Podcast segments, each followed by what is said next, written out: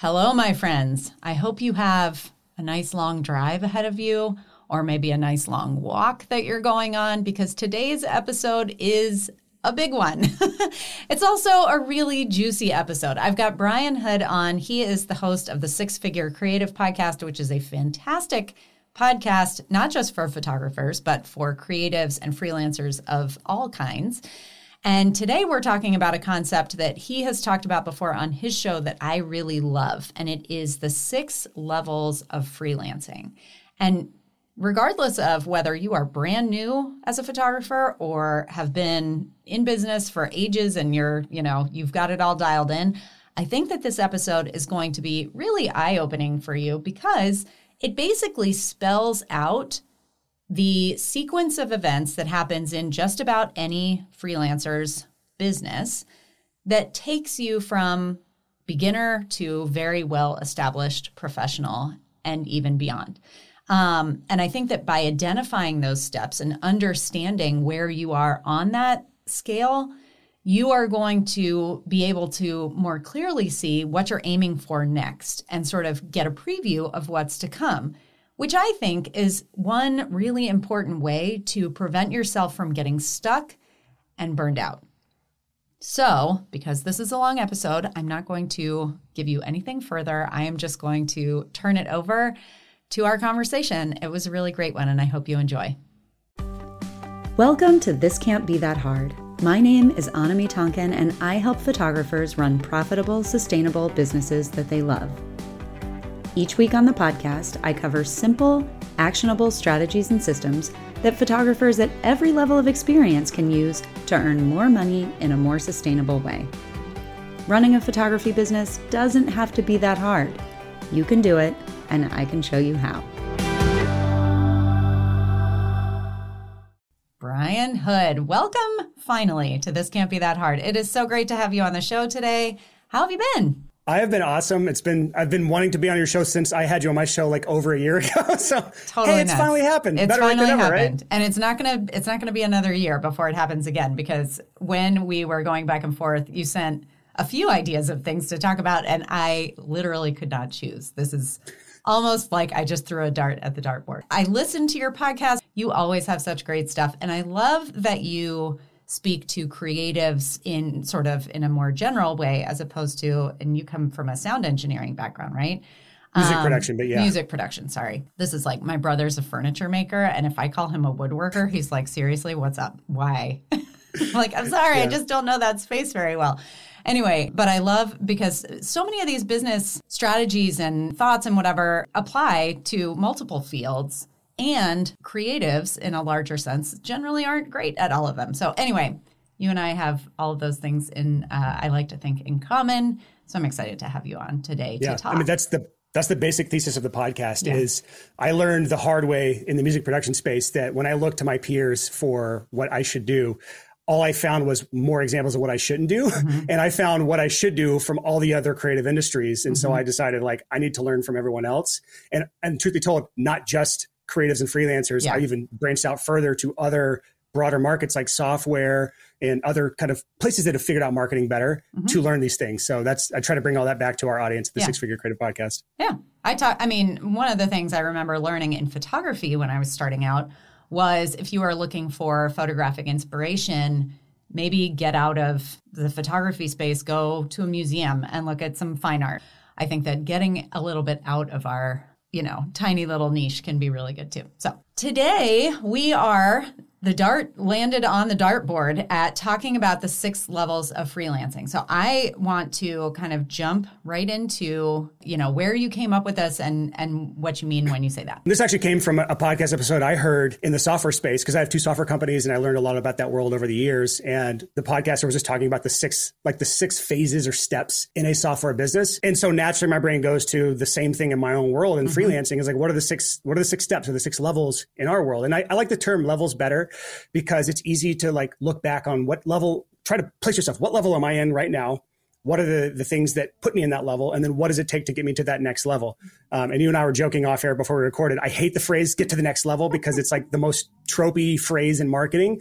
But in this case, we will we'll have a hall pass for that phrase and we'll talk about like, hey, let's talk about each of these six levels place yourself on the on the the ladder here if you want to look mm-hmm. at it mm-hmm. that way and think through what do we do to get to the next level as a freelancer because no matter where you are as a listener right now you're you are most likely unless i miss something horribly here you are most likely on one of these six levels and unless you're on the final level which is very small percentage of people then there's always the next level to get to and truth be told even there's some past level six that I haven't even achieved myself. So I, sure. Will let you know when I get there. yeah. uh, the view from the top is great. Well, good. Okay. So let's start out, as one would, with level one. Talk to me about where somebody comes into the freelancing space. Okay. So uh, level one is what I call the yes mode freelancer. And so any, if like you remember back when you first started, I remember when I first started and anyone that I've ever talked to who's like in that starting phase where they're just trying to get their first like batch of clients, build a portfolio, they're in what I call yes mode. And you mm-hmm. should be in that phase mm-hmm. where you're mm-hmm. saying yes to anyone that'll pay you money. And this is because essentially to say it as nice as I can, you're a noob, right? Like sure. you don't have you're not proven. You don't have anyone who will really vouch for you. You don't have the experience and track record of somebody who's been doing this for years. And so therefore you have to build that up. And the only way to build that up is to just say yes to whoever mm-hmm. will will say yes to you.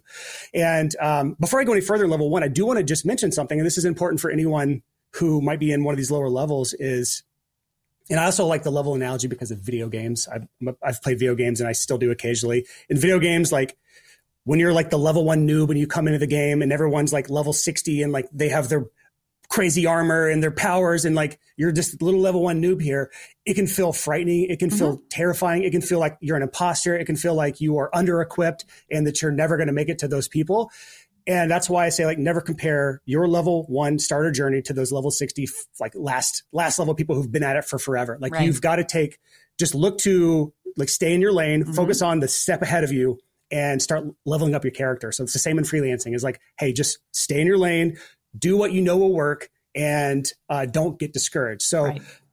I have a couple characteristics I put for people in this level, like people that they have lots of passion as freelance. And by the way, sorry if I talk fast. No. I when I get passionate about something, I talk so fast, and we just got like a two star review on our podcast because I talk too fast. and so if I talk fast, I can't help it. You just got to listen fast. So if you usually listen to this podcast at 1.5x speed, just slow down to one for me today. Okay. Uh, all right. So we got lots of passion. We started this this gig because we love something, and for a lot of your listeners, it's photography. My background, music production. Uh, for some people, it can be design. For something, it, it's always some sort of creativity, passion driven thing. And the, the things that we're lacking are skills. There are a lot of skills that we lack. Some of it might still be in our creative niche where we're just not quite as good as we should be at the skill that we are as a creative.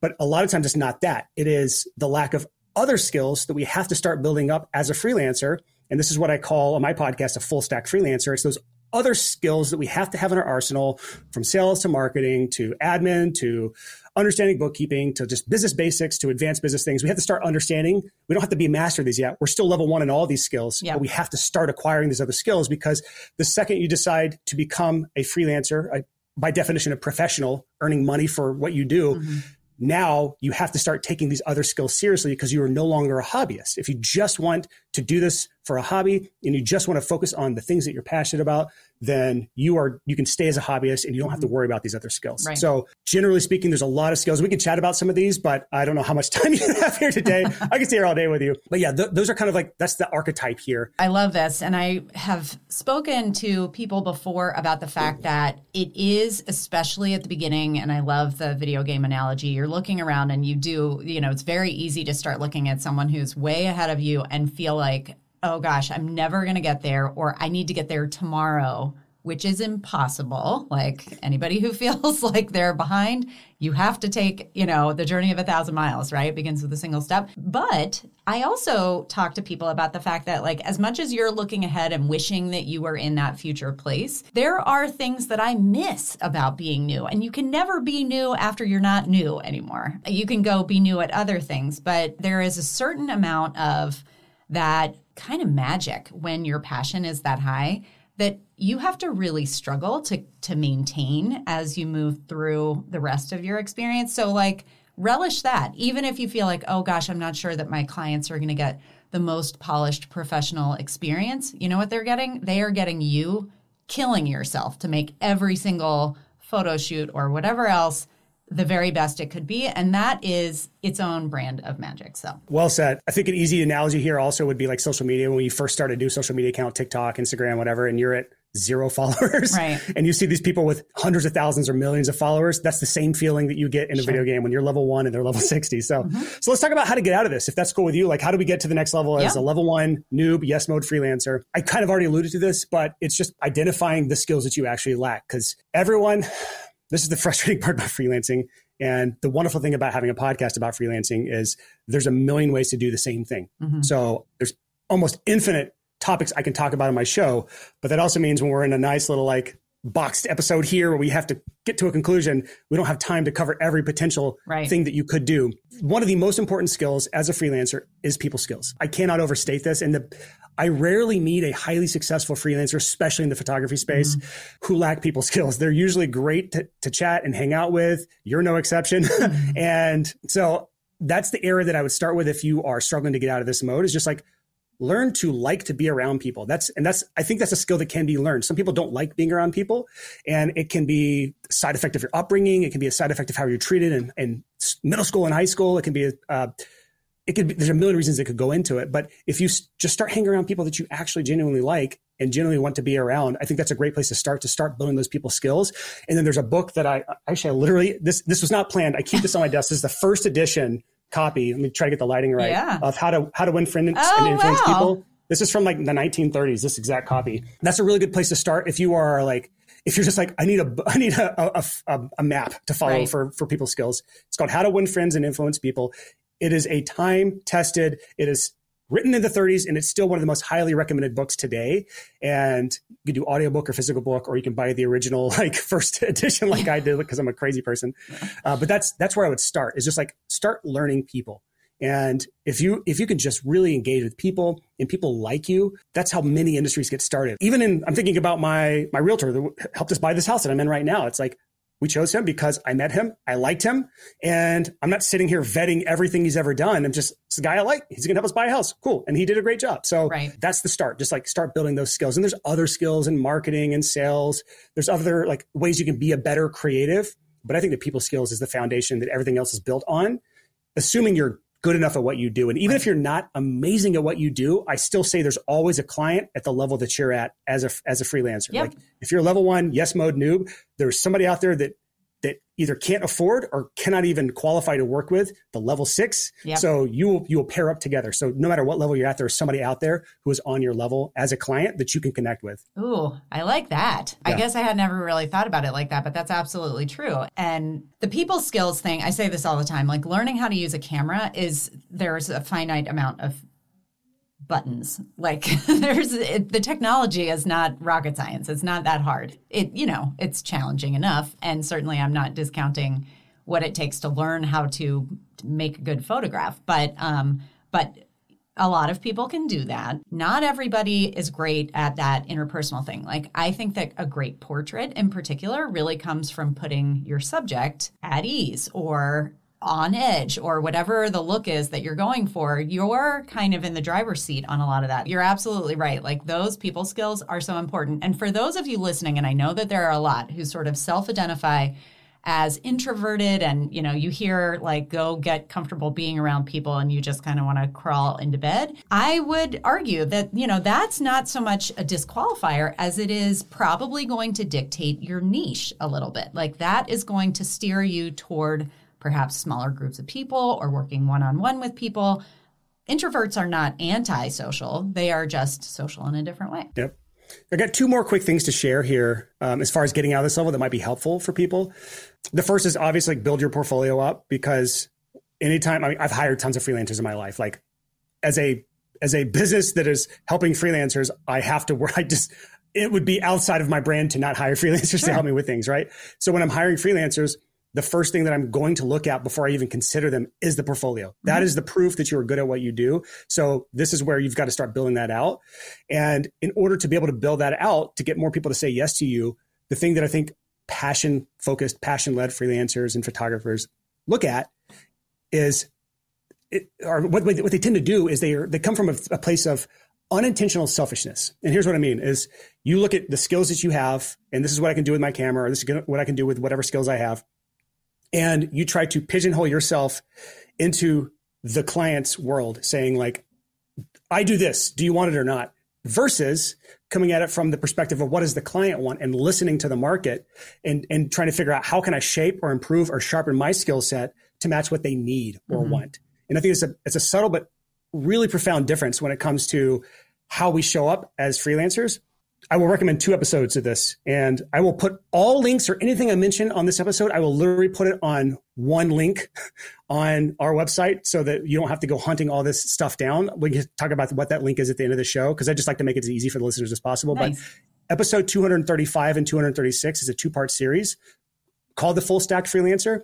And it's basically talking about the skill sets you need to, to learn above and beyond your creative skills in order to succeed. And this is going to be helpful for any level of freelancer, but especially level one and probably level two here. Nice. Okay. So level one, you're basically, I mean, maybe level one is like not even quite yet in business, right? Like you are just starting to figure out what it is you don't know.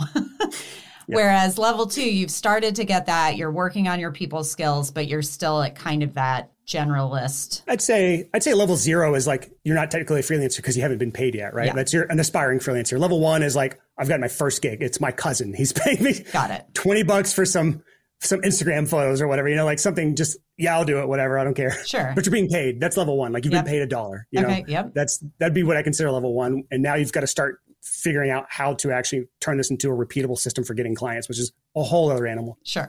So then we're into level two. You're going after it. How do you get out of that into that next area? If you are good at what you do, you listen to the, the people you talk to, you're sharpening your other skills above and beyond that, mm-hmm. it won't be that long until you're level two, which is I call the generalist. Um, and this is where typically what I say is kind of the button seat jobs that a lot of freelancers find themselves in. And what I mean by button seat jobs is if you look at Fiverr or Upwork and you're looking for a gig, like you're looking for somebody to hire, because I've, I've done this before in my past, it's a bunch of grids and it's a transaction. So I'm looking for a butt and a seat. Mm-hmm. I don't really care who it is. That person might be full time, they might be part time, but I'm looking for a butt and a seat that matches this thing. I need an editor for my podcast. Yep. I need this little thing. And this is generally where a lot of people find themselves earlier in their career is they get into these services that are like, hey, they're in need, right? There, people are looking for those services. There's a demand for it, but mm-hmm. there's not a lot of lot to differentiate you from the, the butt next to you. So for the client perspective, they don't necessarily care which butt is in the seat. You're just there because mm-hmm. you tend to just be a generalist.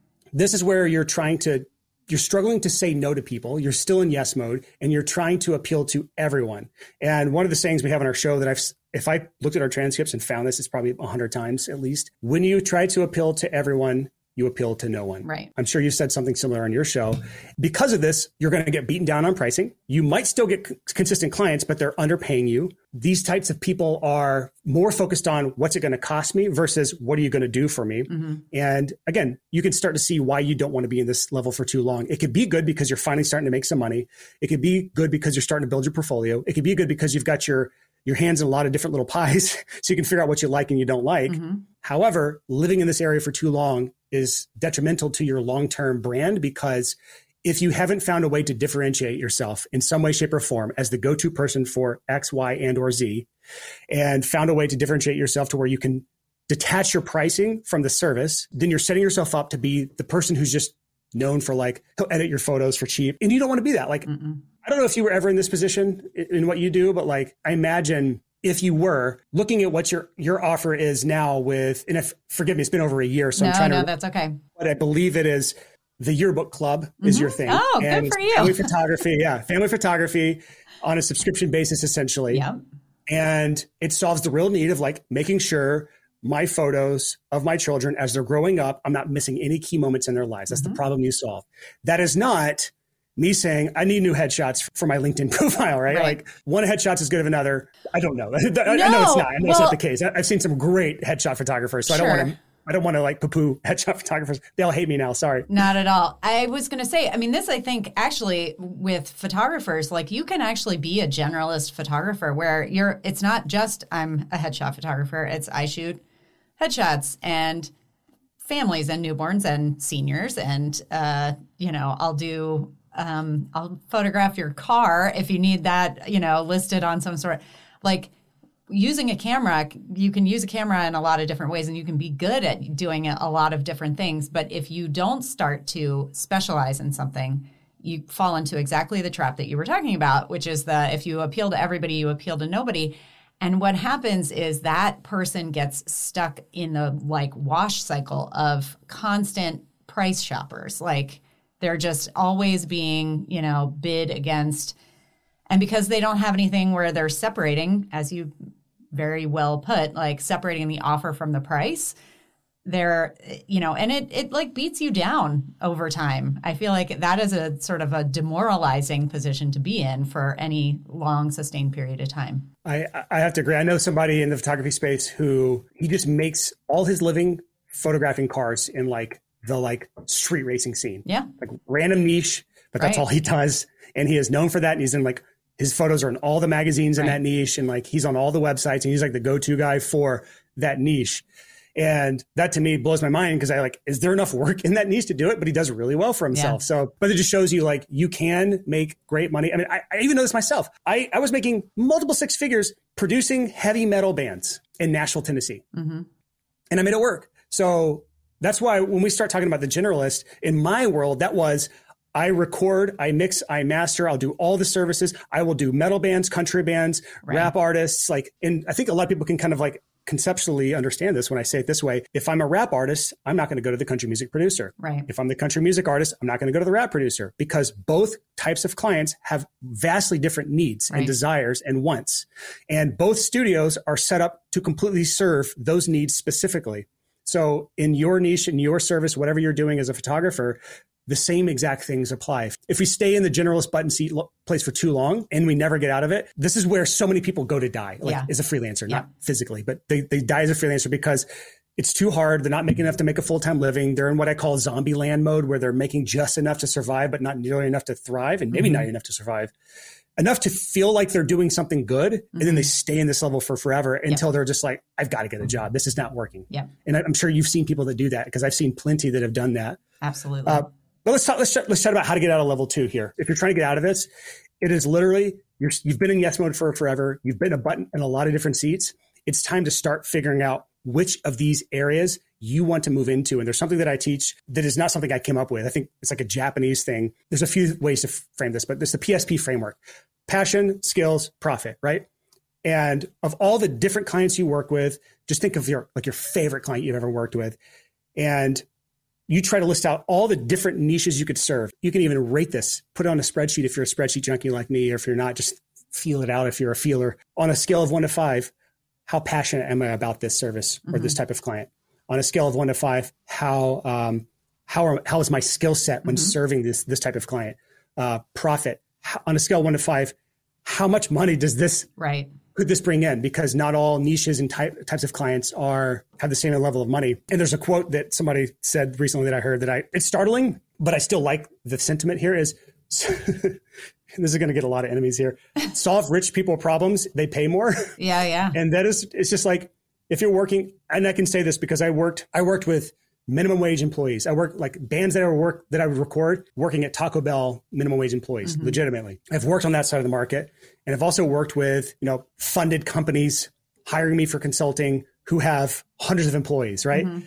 And that type of client is a lot easier to sell to yeah. than the person who's, you know, they, have got three members of the band working at Taco Bell, two work somewhere else, and they've got to save up for a year to afford your services. Right. You can still make money in that world. Don't get me wrong. That's what I built my entire mm-hmm. career on, but it comes with a lot of drawbacks. So that's why I put profit in there. It's not like you have to have a five in it, but the higher that number on the profit scale, the easier it's going to be. You're swimming downstream versus upstream. Absolutely. And I, you know, I think I appreciate you saying like I'm going to make a lot of enemies with something like that because of course, you know, many of us, I think, want to serve populations ideally that you know aren't just lifestyles of the rich and famous. It's i agree. I think that you know we many of us don't fall into that category so it's not who we necessarily feel most aligned with. But it is good to go in eyes wide open knowing that selling is harder when somebody is strapped for cash and your business model may need to adjust in order to accommodate higher let's say, uh, you know, volume of clients. And, you know, if you're charging less money because that's what your clients can afford, then you're going to have to do more work to make the same amount of money. So in any niche or any market, there is an upper limit to what you can charge for your services. And the more saturated that market and the less money that your clients have, the lower that upper limit is. Mm-hmm. But if that's the case for your market, you have a really low limit because you're working with people who um, are not super privileged and rich. And maybe there's a lot of competition. The way you make your profit in that world is becoming the most efficient mm-hmm. and having the best systems and processes and even automation, delegation, all those things that bring your time for fulfillment down. And my old podcast co-host was a master at this. He was a pun, accident, accidentally punned there. He's a mastering engineer uh-huh. and he was charging like 60, 70 dollars per song, which is really low in the mastering world. But he built a multi six figure mastering studio off of that because he had become a master of systems and automations and he had everything dialed into where he had like scripts written on his computer. That's the game we play is if you're going to be in a lower price per client or average client revenue type of business model, you've got to find ways to find efficiencies that other people haven't found. And the less efficient you are, the more that hurts you, mm-hmm. not the mm-hmm. client, because you can only charge so much. So you have to become more efficient. And that's a whole other topic and whole other yeah, episode that I didn't mean to get into one. today, but it's worth talking about at some point. Yeah. So we're moving from level two into level three. Yeah. As you start to look at that PSP framework and you're kind of deciding this is the thing or these are the couple of things that are are like where I want to kind of you know, plant my flag. Exactly. I love that analogy, planting your flag. That's where we get to level three, which is the traction phase. This is where things start to click and you feel like a real business owner because things are starting to work. Emails are coming to your inbox. You're getting referrals. Like you're maybe getting some website traffic from organic sources or even social media sources. Like it's just, it's a good place where you're in that like low, high part-time to low full-time earnings as a freelancer mm-hmm. generally is what this looks like. And the numbers can be everywhere for all different niches. Sure. Because you're starting to have some set, some success with some sort of niche. People know you're good. People are telling other people about you. You are again, you've planted that flag and you said, I am here to do this. I am the family photographer in North Carolina who will take care of documenting the journey of your family as they've grown and evolved and changed and making all those memories a reality. So you don't have to remember them. You can just look at those memories, right? right. Like, that's the thing you're known for.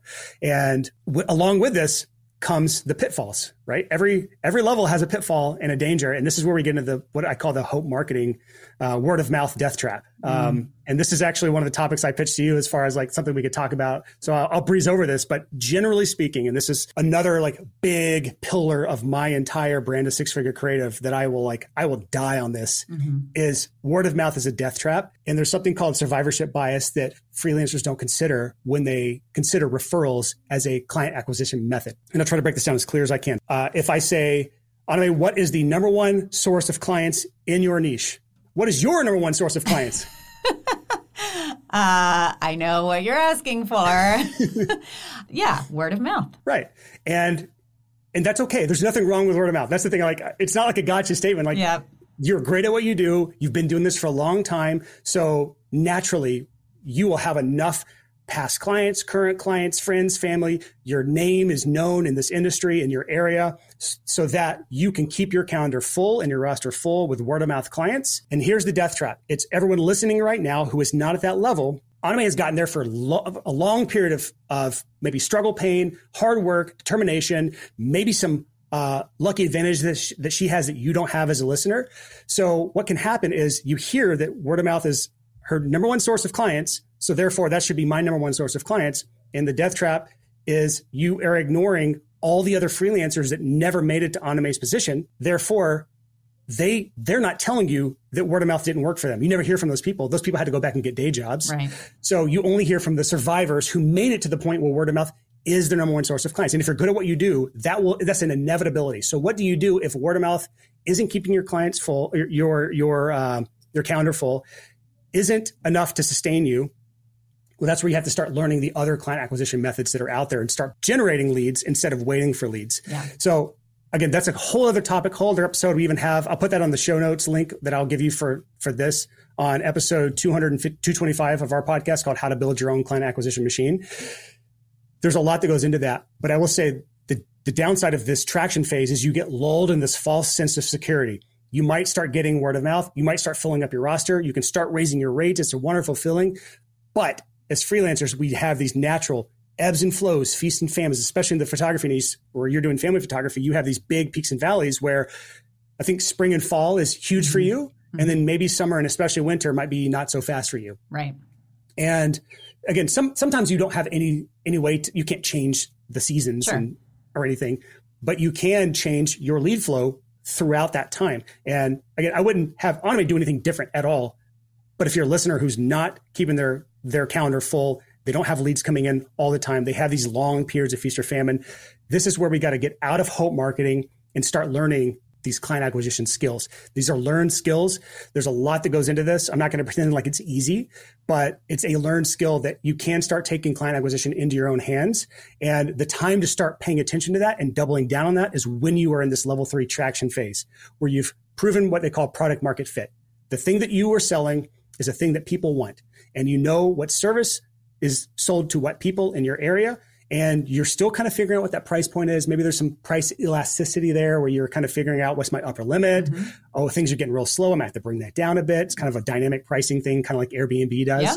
That's where we've got to start doubling down on client acquisition and build things that are going to bring us in clients long term. But this is where we need to do a couple things to kind of get out of this phase into the next level. And that is use your free time to work on client acquisition yep. improving your offer as a as a freelancer and i think your offer is awesome where you're doing the yearbook club like that's a unique thing where i can't just go price shop that to every other photographer out there right. and you know a flat rate for a shoot it's not just mm-hmm. it is like this thing that's like you get all these wonderful cool things and you're paying per month it's not apples to apples it's apples to oranges yep. so now because of that you kind of have a monopoly on this offer because no one seems to be directly ripping you off, at least at your level in your area. Yeah. Maybe that's changed since last time we talked, but I don't think that has. Yeah. Well, I teach it, so I'm I'm yeah. ready for people to uh, to start doing that more. But absolutely, all through my career, I feel like the things that have helped catapult me and I'm going to use the phrase to the next level have oh. been things have been things where I was like I'm going to try this thing that nobody else is doing and I'm just going to lean into it. It is easier to to go left when everybody else is going right. Yeah, there's and there's one more thing to kind of focus on in this in this level that is usually not always figured out to the to the maximum ability, and that is making sure you're focused on the right client because you can have traction and you can have a really cool service and a great offer, but it may not be offered to the best client for your business and sometimes that's intentionally. Sometimes you're just picking the client you want to work with, mm. but sometimes it's unintentional. So I'll, I'll, use an example in one of my businesses and something that I have a lot of familiarity with podcast production, podcast production agency. I have one that helps people launch and grow their podcast and do all the editing and like all the junk your podcast. So you know all the stuff that goes sure. into launching a podcast and making sure you have great audio. I don't even know how my audio sounds right now. Hopefully it's good enough to like make me sound credible. I don't even know how the right. I've never used Ecamm Live, so this is an area where I'm like, did I choose the right audio audio input? Anyways, so podcast production, I can offer podcast production services, something greatly need, something that people want and need, right? However, when we start talking about the best client for that service, I could offer it to people who are hobbyists, sports bros in their basement talking about local sports, or I could offer the same service to small medium business owners who are earning three to five million dollars a year. Mm-hmm. Which one makes more sense from a business perspective right. solely? I know there's there's like your own preferences, your own like feelings and what you care about that go into that. So we have passion uh, as well as skills and profit. But all other things being equal, the business that serves the the clients with money and budgets are going to go further. Like sure. that client can generally pay twenty-five to thirty-five thousand dollars a year for those services, whereas somebody working in their parents' basement doing local sports could probably barely scrape together thousand dollars a year. Yeah. So we're talking a thirty x pricing difference just by going after the right market. Yeah. And that is a much easier business to run. So I, I can tell you, as passionate as I might be about sports bros in their basement talking about local sports, I'm not really, but I'm just pretending I am. If I could be as passionate about that as I wanted to be but I cannot build a business for that. Mm-mm. So I'm better off building the business that actually is workable and then using my spare time to help out the people that I want to help out. Yes, yes. And so like we're not running a charity here. And that's the thing about business is you can be a wonderfully successful business and then shove as much of that money into charity however you want to help the people that you love and care about. But when it comes to building business, we have to as best we can, as long as we're not going against our ethics or morals, we got to think about the business fundamentals of what is a better business to build. Mm-hmm. So and there's a lot of gray area there that I don't want to get into. Like I'm not going to ever tell someone to do something they don't want to do. Yeah. But just all things being equal, that's an easier business to run when you're working with clients that that have funds. Like so, yeah. I guess it's the same thing I said earlier. Solvers people problems, they pay better. It's just a more jarring way of saying it that yeah, way. Yeah, no, and I mean it is. I think it's probably bears repeating in my industry in photography because I think that that is a trap that a lot of people get stuck in, and they. I think that ultimately again, I'm all for you can set your business up any way you want. But because photography is a time for money business that can only be automated and outsourced so far, the ultimate thing that you have to come to grips with is that if your desire to serve a particular community does not align with the business model that you want, there are other ways to work that, which is go make a bunch of money doing this and then funnel either the extra time or the extra money into doing the thing that sort of fills your cup. I have to agree with that. Uh, want to get to level four now? I do. yeah. We're, we're dragging along. We're, we're I pretty know, far I know, this. I Yeah, know, but I'm enjoying so much of this. These are thorough. They're good. yeah, hopefully the listeners enjoying. I always always try to think about it from the listener's perspective, which is why I talk fast. We got to get so much through so much stuff. I got It's true. level four. I just call it the pro. I mean, there's probably a million ways you can name any of these levels. The pro, you're a pro. Like your full time income, you're probably above 50k. Uh, you've got some decent systems built out because you've done this enough times. You have some repeatability in like your delivery. You have like your onboarding systems. You have your delivery systems. You've got software set up. Like you've you've got it dialed in because you don't grow to that level without having some of these things done. You've got decent grasp grasp on pricing. You you're not like the cheapest person. Hopefully, you are. You're probably not the most expensive person at this income level. You've got to figure it out, right? Like you're probably feeling good. There's some s- stability going on. You've got some source of clients. It's probably just word of mouth, unless you are like following this to a T and you're like, you heard me say like, don't fall into the word of mouth death trap, and you've built out client acquisition systems f- through some sort of channels. All right, all that sounds great. But here's where things start to fall apart as this level four pro is. And I, this is from, by the way, this is, these are all the levels I've gone through myself and Yeah. many people that I know have gone through. So this is me not casting stones. This is me just, this is how it was. We work too much. Yes. And what can happen is like, we never really get out of yes mode. That's more of like a state of mind. So you're, it, because as you get in this full time, you ha- you have you have to make money. Like if you left your day job, or you're the single earner in your family, or even if you're not, and you're still a two income family, but you you want to earn more because you've got bills to pay. You got to you got to do all these things. Mm-hmm. There's the stress of taking on what I call bill paying work, and this is the sad reality that we all have to face as freelancers. Is not every project we do is going to be something we are fully into and love the client and love the the services we're offering, and just that's that's reality, especially in this phase where you're, you're pro, it's your full focus.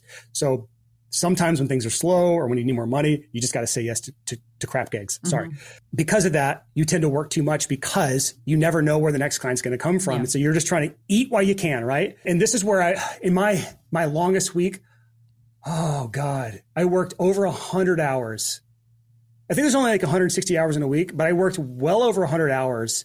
And it's because I got a gig that was like an emergency gig. It was a good opportunity for me, but they were on a timeline and it was like a label project for me, mixing mixing an album. And the band came in the studio and we worked. It basically just worked until I couldn't, fell asleep on the sofa next to the thing, got up and worked until I couldn't. I did that for like a week straight. And then the last day I pulled a 24 hour shift because we had to get the album mastered, but to ship it out via next same day, whatever, that Friday, it was a whole ordeal. That is unsustainable the older we get. I'm course. 36 now. Yeah. I was probably 26 when that happened. You can do that at 26. You can't do that at 26, and you can't do that with a family either. Sure. So obviously, we're all in different places, life and age and family status. But I don't think anyone wants to do weeks like that for long term. Right. Like that's something we can do occasionally, but that's something we can't keep up. And if you do, you're going to sacrifice so many parts of your life that now you're building your business around your life. Or I'm sorry, your life around your business instead of the opposite, where you should be building your business to support your life. Right. So we've got to start getting out of this. And that's where we start getting out of like, how do we, how do we get out of this pro world where maybe we've hit an income ceiling of what we can earn? Maybe we're working too much. Uh, because that's kind of the areas you get into is like, I don't have any more time to make more money because I'm working all the time. Therefore, how do I get out of this, this kind of trap or ceiling that I've set myself in here? Um, any questions about that? Or can I kind of talk about like getting out of this, this Nope. mess? I yep. I want to hear how your formula for getting out. what has worked for me and what I've seen work for a lot of people is twofold. And this is there's a there's a again, I hate that there's so many ways to solve these things, but if you want to earn more money, there's only two ways to do it. You either uh, get more clients or make each client worth more, Yep. right? And and that's like that's the that's the basis. Yep. And we talked about getting more clients. That's just what we call the, the client acquisition uh, skill set. And let's talk about the other way, of making each client worth more. Ari alluded to one of those ways earlier where we systemize, delegate, automate things. We speed up processes. We cut out crap that shouldn't be there and we bring our level of time down per project. Mm-hmm. That's one way of making each client worth more because they're not paying you more. but they're worth more per hour that you put in. Yes. And so that's one way to make clients worth more. The other way is to literally get your prices raised. And there's a couple ways to raise prices that are worth talking about. The first is what I call dynamic pricing. And that is just, I said, I said it earlier, when times are slow, you may have to lower your rates to like fill in gaps. And when times are booming, you've just got to skyrocket prices in order to like essentially you're rejecting clients by pricing them out. And there's pros and cons to this. And I'm not going to get into all the pros and cons of that, but that's one way to do it. And I learned this from, from my Airbnb. I, I ran a six figure Airbnb for years. And this is how I, I did it. It was basically if you're booking something more than three months out, you're going to pay the highest price, price possible for my Airbnb. If uh, and then less than three months out, I'm going to raise to what I call my base rate, and that's if you're booked one to three months out. And then when we get to less than one month out, if I have anything on my calendar that's open less than a month out, fire sale. Like I'm just dropping the rates to get the calendar filled. And that was what I found to be the best method before all these automated solutions that came right. in that like auto price it for you. That was how it was done. And and I did the exact same thing as a freelancer. If if my calendar's booked up or if someone's looking for really far far out uh, gigs, I'm going to charge the most for that. Mm-hmm. Um, and if I am like t- two weeks out and I need to fill a slot, then or had a cancellation or something, then I'm going to bring the price down to, to accommodate for that. So you can do that as a freelancer. And the same, it's, it's, it's kind of the same for you, Annemie, with your recurring revenue thing. When you get to capacity mm-hmm. with like a higher capacity with your yearbook club, mm-hmm. you just start to raise the rates. Mm-hmm. And if it churn happens and it starts to fall down below a level, you can lower rates. And this can cause some issues where some people are paying more than others. So you've got to find ways to account for that or communicate that to people. But that is a way to do it. So that's that's just one method. The other method is uh, having a better monetization method. And that is like for you, actually, the yearbook club is just by default a better monetization method because instead of a client paying you one time and then they don't come back to you again until they remember that they need more services from you, mm-hmm. they're paying you a flat monthly fee and you're proactively reaching out and getting them to book services. So by the way you have your business set up, they are going to consume and need more of your services. Right. So a client is going to be worth more to you, not just over the year, but over the lifetime of them. Right. So that is the other way is just finding ways to make clients worth more. And you can do things like upsells, cross sells. You can do things like um, additional services. Like there's a bunch of ways to do this, but that's the way you got to do it is just make each client worth more. You can do by raising your prices, offering more services, better monetization method, recurring revenue services, et cetera. Any questions about all that so far? No, I love it. I don't know that off the top of my head, I can come up with a good way for most of my audience members to have a dynamic pricing mo- uh, model. It would probably be really confusing and it would probably be hard to manage over time because of yeah. like brand. I get asked a lot, should I raise my rates all at once? You know, if I I need to make a big jump. I just ran my numbers and realized that I'm like way undercharging. Should I triple my prices all at once or should I like inch them up? So they're almost putting themselves in a dynamic pricing but it's all increase like I'm going to increase by $100 every 3 months or whatever. And I am always pro just rip the band-aid off, triple your prices because otherwise you're just going to be like, you know, people come in and then you lose them, and then they come in and then you lose them. If you jump by triple, it's going to take you, I always say, about six months to start to find your people in that at that level. However, and in the meantime, maybe you're taking clients uh, you know, one offs because they say, Hey, I need a photographer on Tuesday and you're free. And you're like, Okay, cool, I'll do that for cheap but that's not on your website and that's not in your brand you know that you're sort of like reestablishing yourself. Yeah you bring up a really good point and this is something worth just mentioning is uh, snowflake syndrome. Every niche has snowflake syndrome. Every niche. Right. every industry. Photographers are no different. Music producers are no different. They, they look at their services in their industry and it's like i'm such a special We're unique different. snowflake whatever brian says can't pertain to my photo studio. Yeah. so i get this from time to time.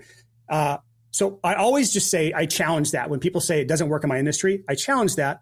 However, you are most likely right in this regard where the specifics of the photography niche, especially if you're not in recurring revenue uh, services, may be difficult. Because in my world, it was, I would have clients coming in all the time who, mm-hmm. and, and, it would take me, you know, I, I, I had, it was like generally two days per song. So it'd be like, they book up a week or two weeks or a month in my calendar. Mm-hmm. And then the next coming and I have to book them a month out and then two months after that. So I'd stack my stuff way right. in advance.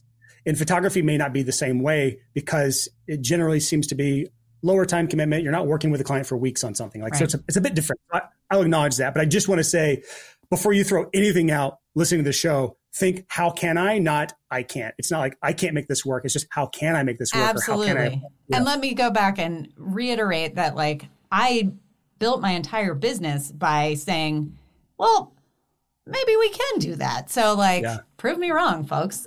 yeah. See, the fact that you went into to recurring uh, revenue services or like to build MRR or monthly recurring revenue, to me proves that you are going outside above and beyond yeah, yeah. the norm of what people typically do in that space.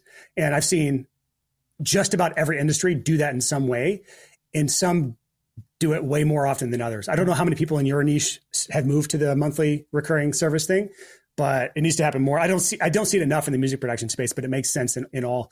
Uh, but but yeah, when you triple your prices out of nowhere, uh, it can be difficult because uh, I'm sure you're familiar with Chase Jarvis. He has a famous quote of your $500 client will never be your $5,000 yep. client. So when that happens, you've got to find ways to level up your clientele. Yep. And it may mean you need to choose like shift markets or shift niches from from the two guys in a parent's basement doing sports yep. radio to, you know, small medium business owners who actually have budgets.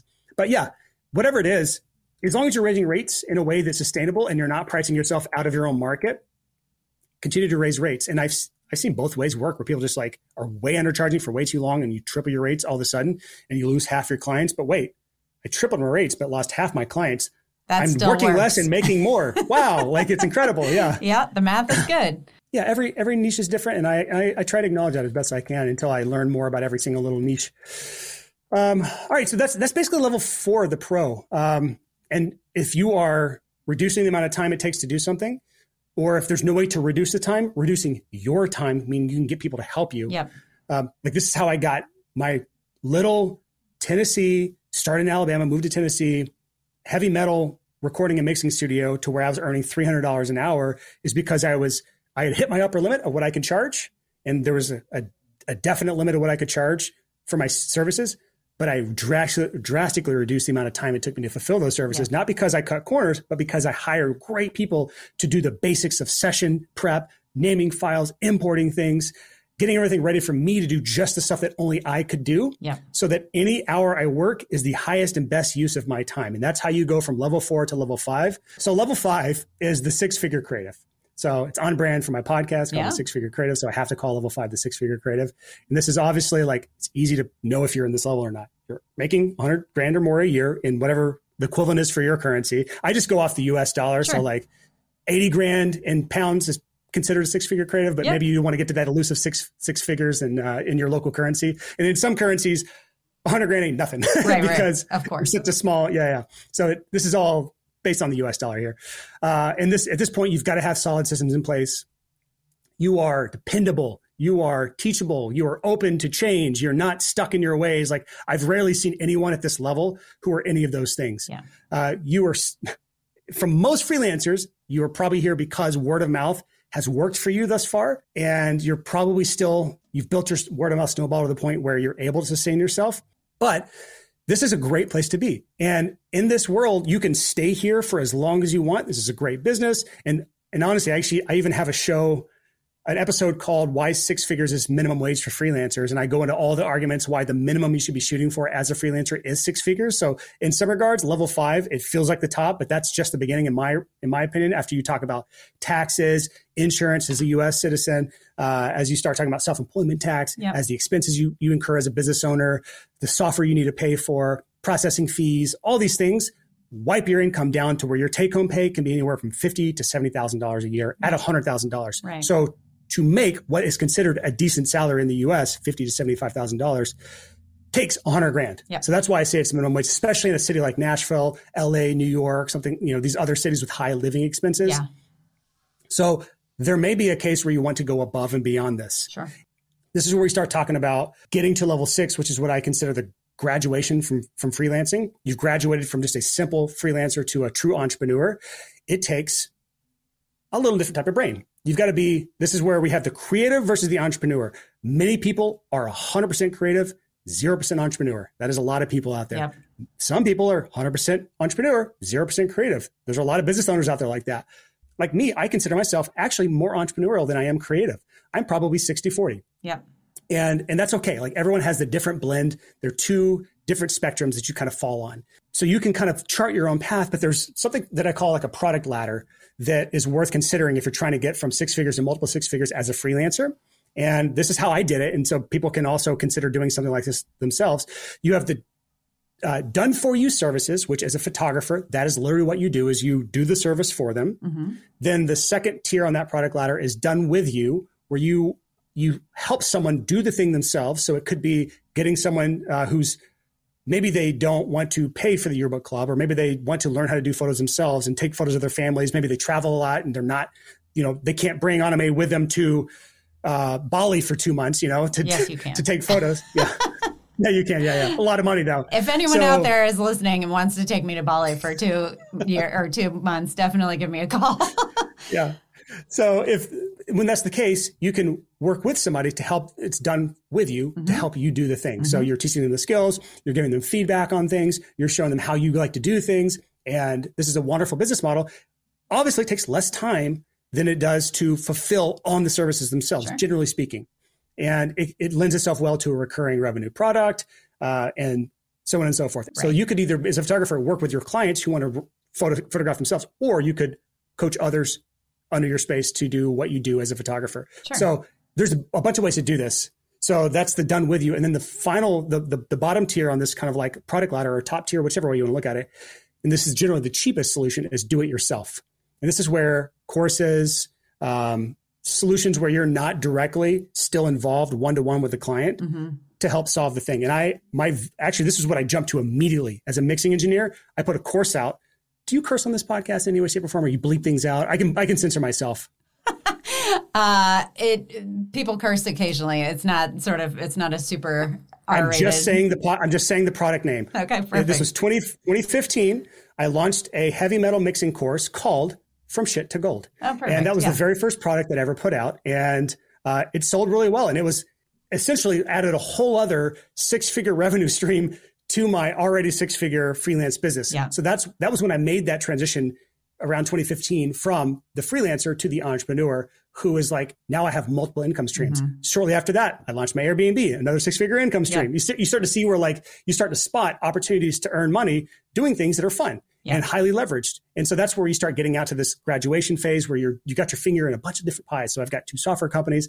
I've got my coaching business. I've got the podcast. I've got courses. I've got uh, service businesses. I've got uh, a bunch of different things. So yeah, yeah that's well, where I'm at today is level six graduation. I'm just in constant graduation phase. I love that. And I think that, um, you know, it is one of those things as you were talking about these six levels, I was thinking about, you know, I went through for sure all of these as a photographer.